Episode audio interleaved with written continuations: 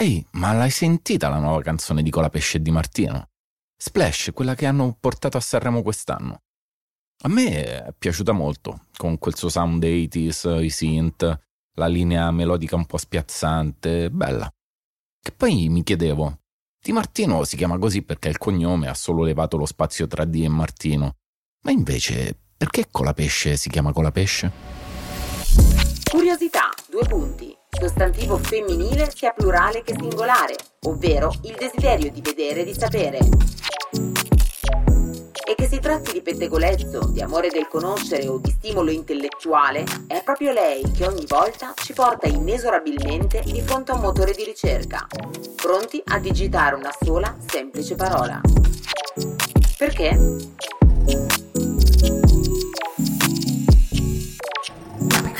Sono Michele Catalano e questo è Topico, il podcast di Piano Zero che vuole rispondere ai perché più in trend degli ultimi giorni. Lorenzo Urciullo, con la pesce per capirci, è nato a Solarino, provincia di Siracusa, il 6 settembre dell'83.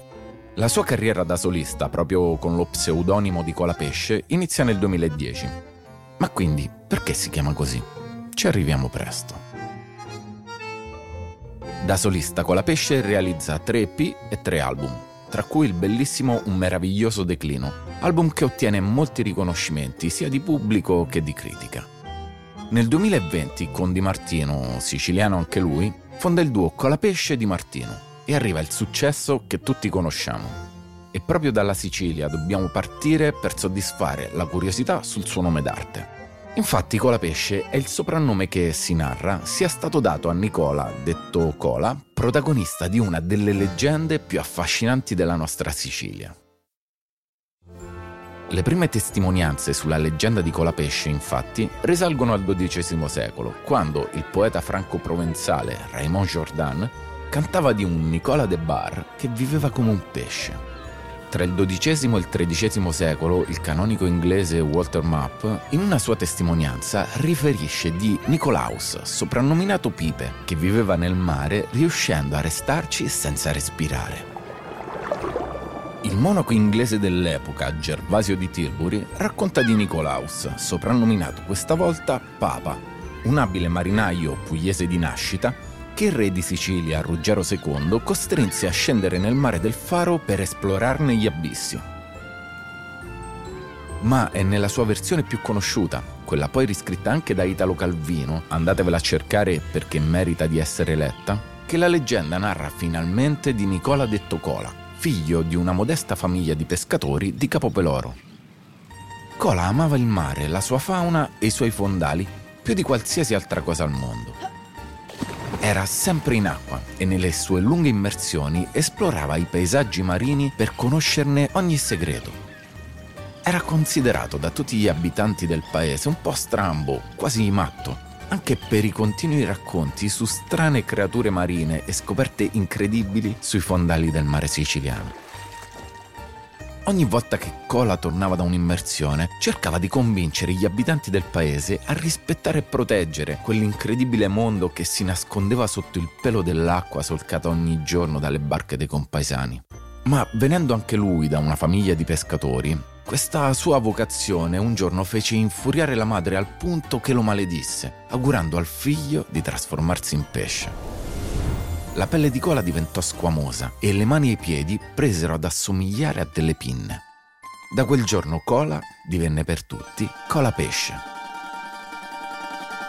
Tuttavia, la fama del ragazzo pesce divenne sempre più grande, fino ad arrivare alle orecchie del re Ruggero, il quale volle conoscerlo per metterlo alla prova. Prima gettò in mare una coppa d'oro, poi la corona, poi ancora un anello il re cercava i punti più profondi per sfidare Colapesce, che tra lo stupore della corte superò tuffo dopo tuffo tutte le prove. Ma dall'ultima di queste prove Cola riemerse sconvolto.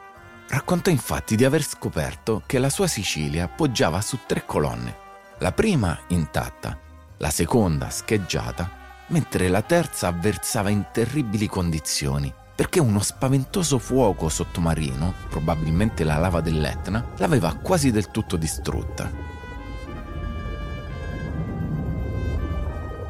Il re non gli credette. e gli impose di ritornare giù per dargli una prova di quello che stava dicendo.